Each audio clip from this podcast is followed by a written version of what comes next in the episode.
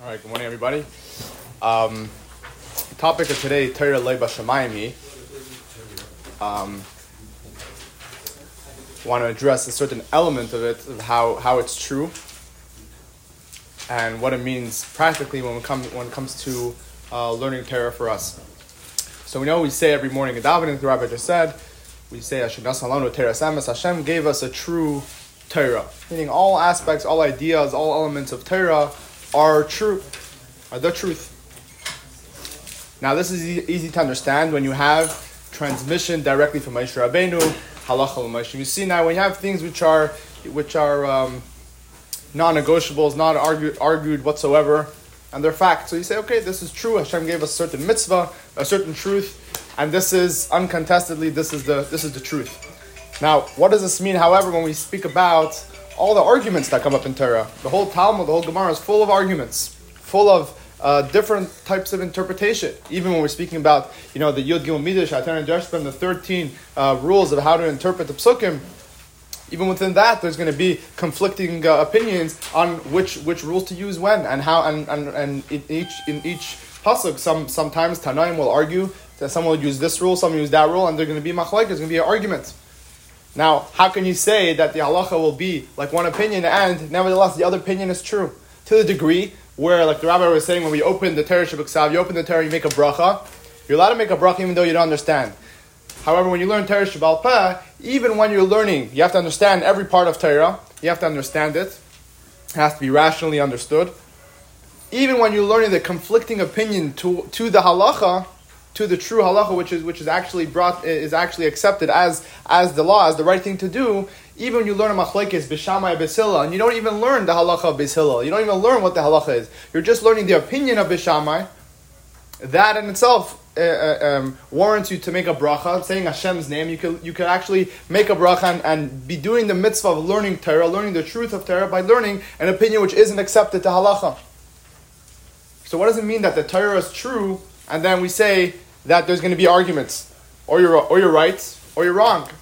And not only is it arguments with each side with, with merit, because in Torah everything has to be brought down to halacha. Halacha val- uh, validates the truth of the argument. And if we say, in addition to being, to, uh, being argumentative of what, what the interpretation is, if that extends to being an actual halacha, that means the other side is wrong. They got the wrong interpretation.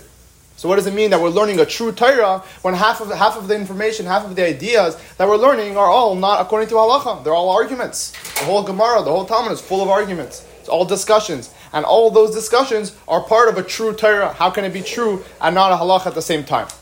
So this idea is really emphasized. The Gemara Bava Metzia, which is the first uh, the first um, source on the source sheet. I'm just going to go through the story outside. You can read the whole with all the details inside. The idea, in short, was that there was a machlekes between Rabbi Eliezer and the Chachamim about the case of, pure, of, of, of, uh, of, purity of a certain type of utensil.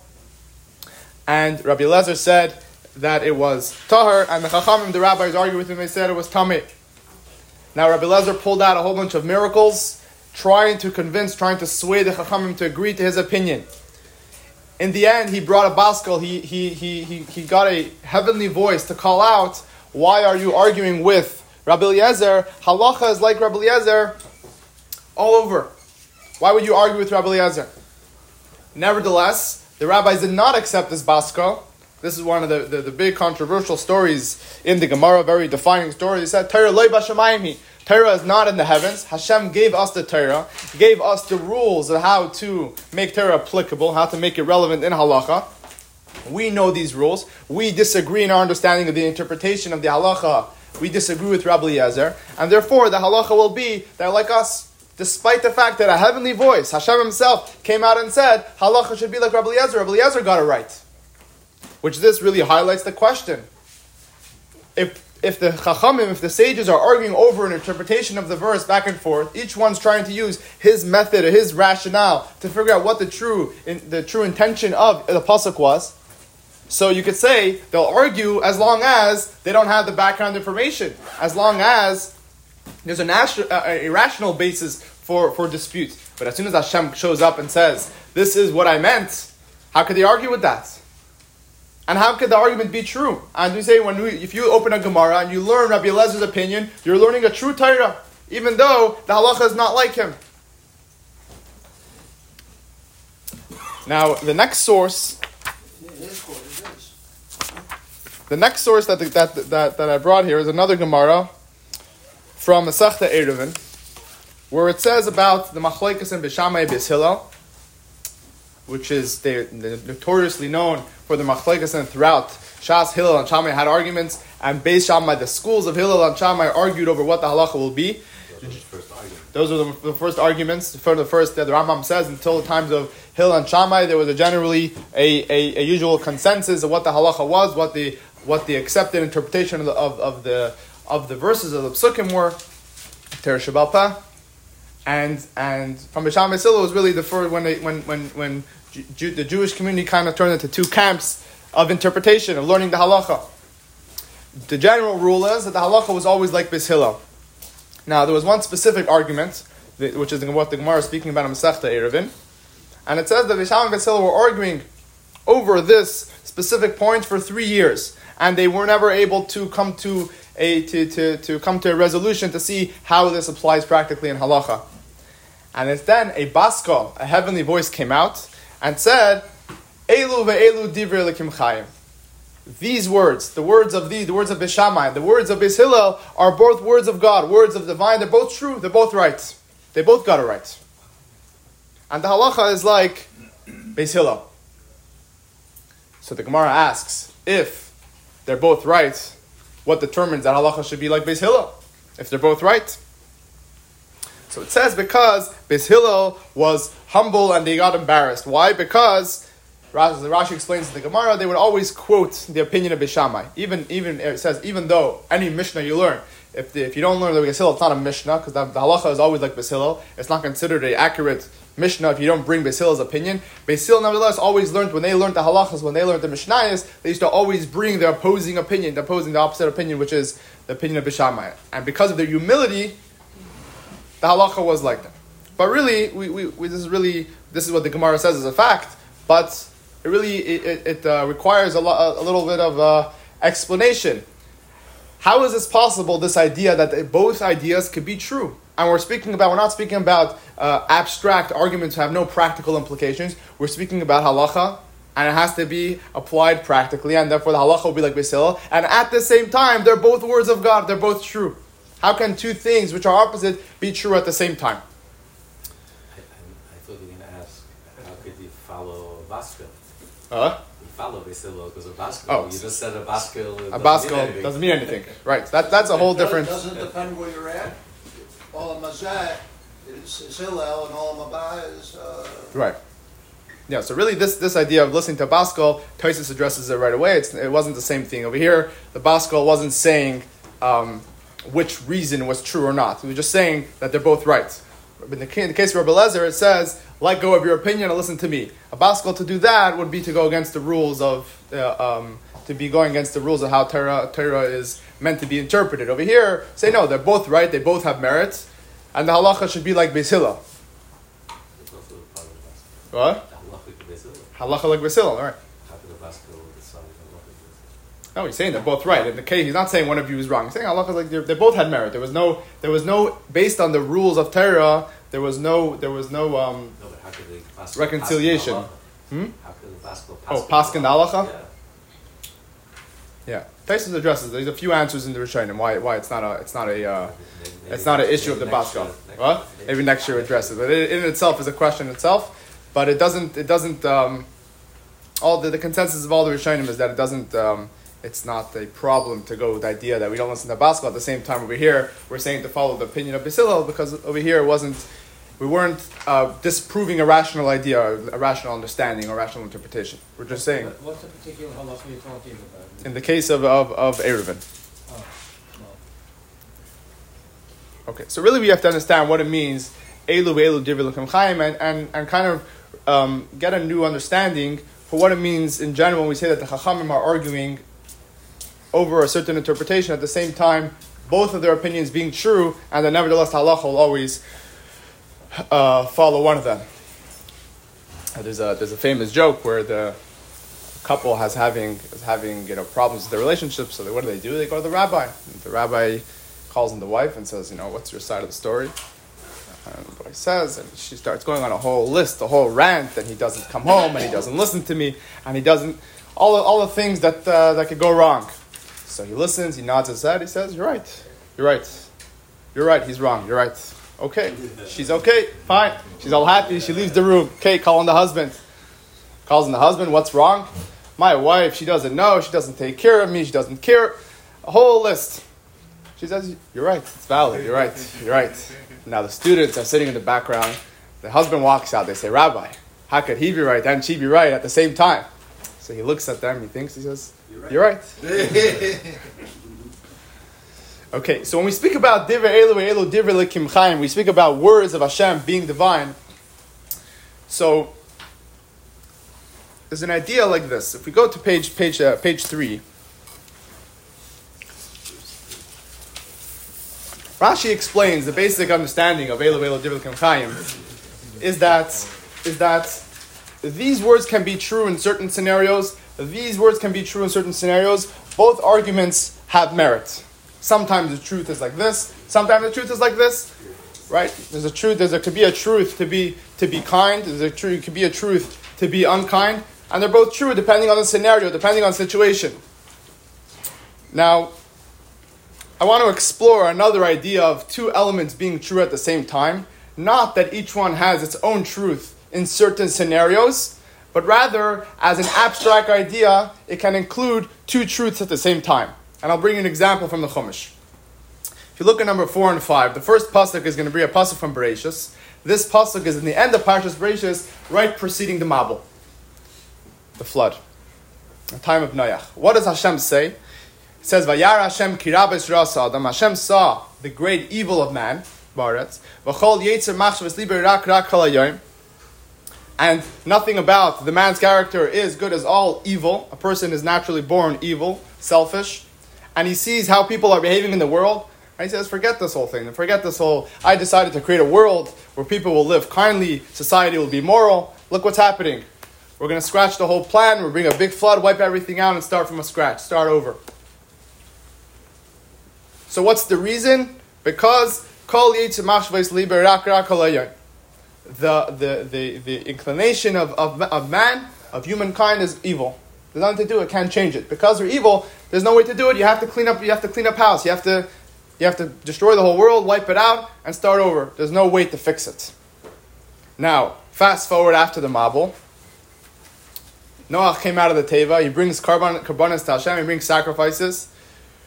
And Hashem says, Hashem lists, it says, he, he smelled, Hashem Hashem smelled the, the, the, the, the smell of the, the, the, the odor, the, the, the, pleasing odor of the korbanos, and he says, I will never curse the, the, the land again, never curse earth again.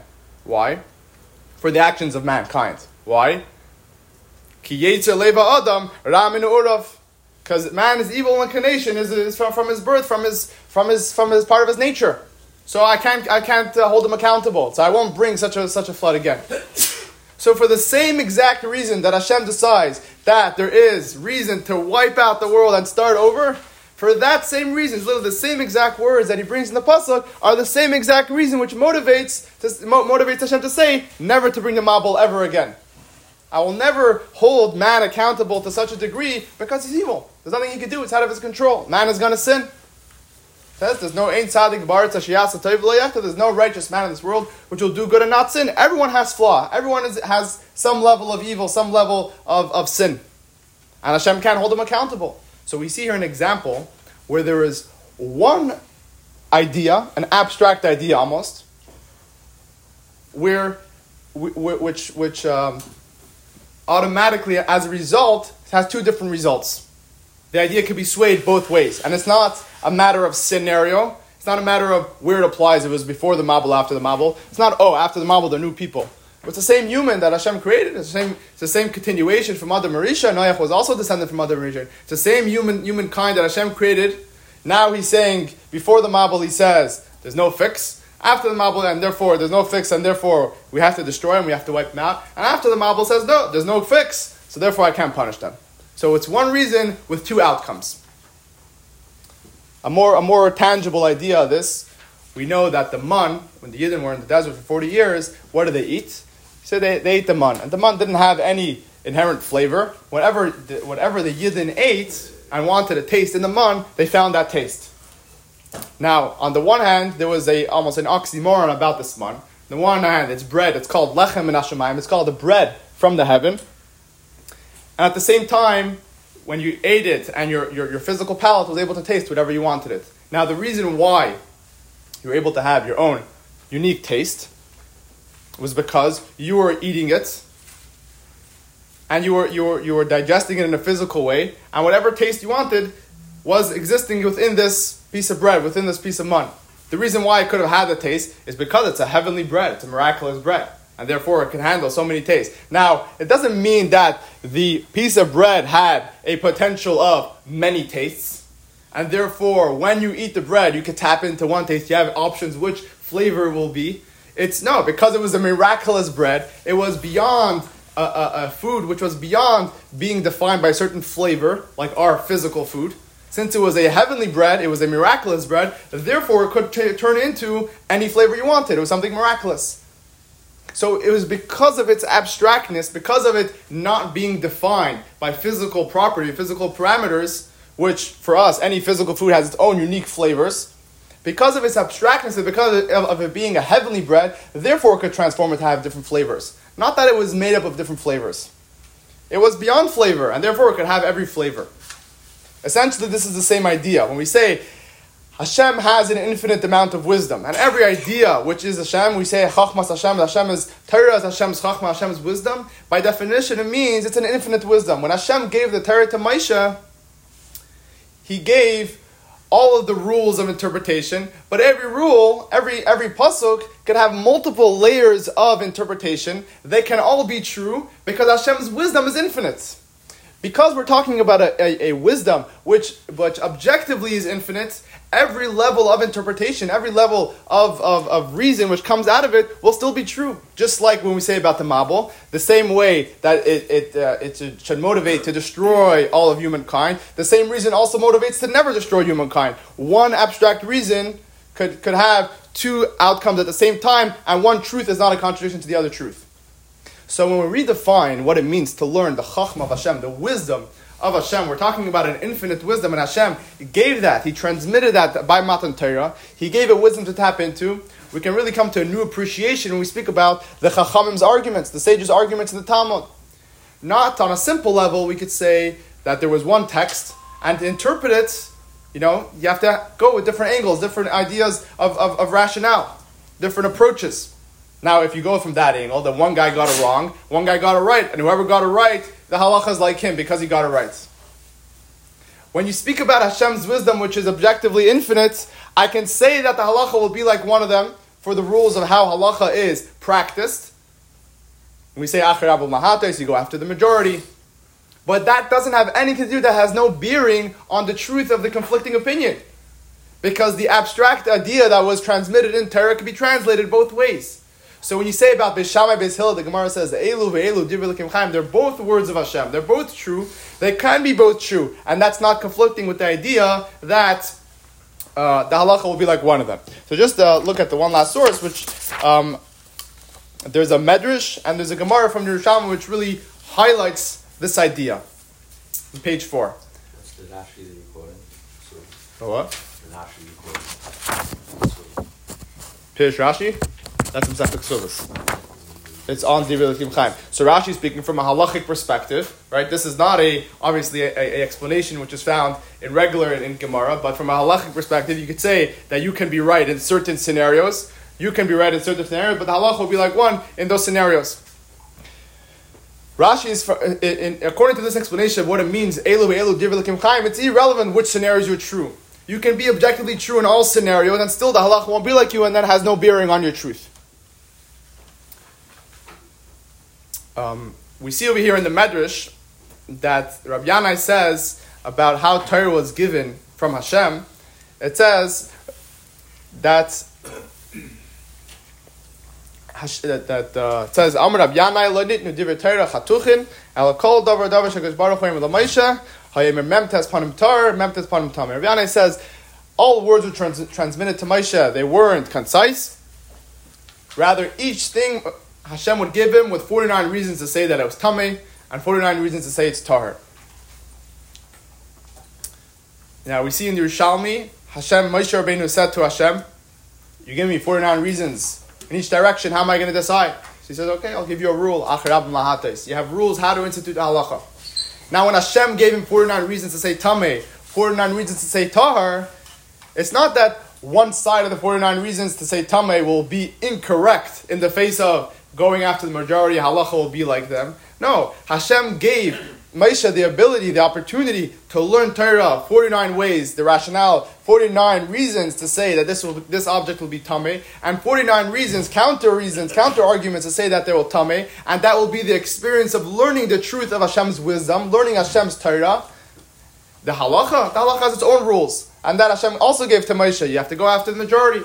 Or you have to use the 13 midah, shatar, dreshas, or whatever rules are need to be incorporated to actually pass in the halacha. But that has no bearing on the truth of what we're talking about. And therefore, when we look at a Gemara, when we look at the Machlaikis, we learn the opinion of Bishamai, despite the fact that halacha is not like Bishamai, we're still learning the truth and the wisdom of Hashem. Um, so this idea really gives us a new, a new uh, perspective on the words of Chachamim. If you look back in the Gemara and the story of the Achnai, the, the, the, the Tanur Shal Achnai, Rebbe Lezer, goes again, Rabbi Lezer tries to invoke a baskal, a heavenly voice, and the Chacham argue with him. You say, if the truth is like Rabbi Eliezer, and a heavenly voice comes out and says, the truth is like Rabbi Eliezer, and why are you arguing with Rabbi Eliezer? So you'll have a question only if you view the way Torah is transmitted as one specific text, one guy got it wrong, and one guy got it right. But if you say that Hashem gave us the whole Torah with multiple levels of interpretation and they're all being true, so now, if a baskal comes out and says he is right, he got it right, okay, he got it right, he, and it's true, he did get it right. What is the halacha? We have our rules to what, what halacha will be. And there was not a problem to say that we can argue with a baskal, even if the baskal says that he, what he's saying is true, because him saying is true has no bearing on what halacha will be. And if in our rationale we understand, according to the way we learn the halacha, our rules of applying the halacha our opinion has to be right. So then we have to pass on halacha like us, even though a heavenly voice is saying that he's right. His truth has no bearing on my truth, has no bearing on the rules of making the halacha, and they can both be true. So this kind of gives us a new, a new uh, appreciation when you speak about um, all the arguments of the Chachamim, that essentially they're all arguing and they're all interpreting with the rules of Torah, different levels of interpretation of the psukim, but at the same time they're all teaching, they're all um, tapping into a, a, a, element of truth, each one according to them. And that's why it says also when times the Mashiach will come, halacha will be like Bishamai. How does it work? Because when we when we come to the days of Mashiach, where the world will be a different type of, we'll be living on a different level of reality, and then we can handle a different level of truth, and then the halacha, we'll see how the, our, our rationale will change, and we'll be able to appreciate the truth that Bishamai acknowledged, that the Bishamai appreciated. We're able to see, oh, now I see where Bishamai is coming from. Now, the way we are, in this time before Mashiach comes, we can only see how the how the opinion of Basil fits within the halachas, the rules of a, of, of a halachic application. Once Mashiach comes, we'll have a different appreciation. Our rationale will, will, will change a little bit more enhanced. We'll be able to come to appreciate a truth that Beishamai really appreciated all along. All right, Shakaya, thank you.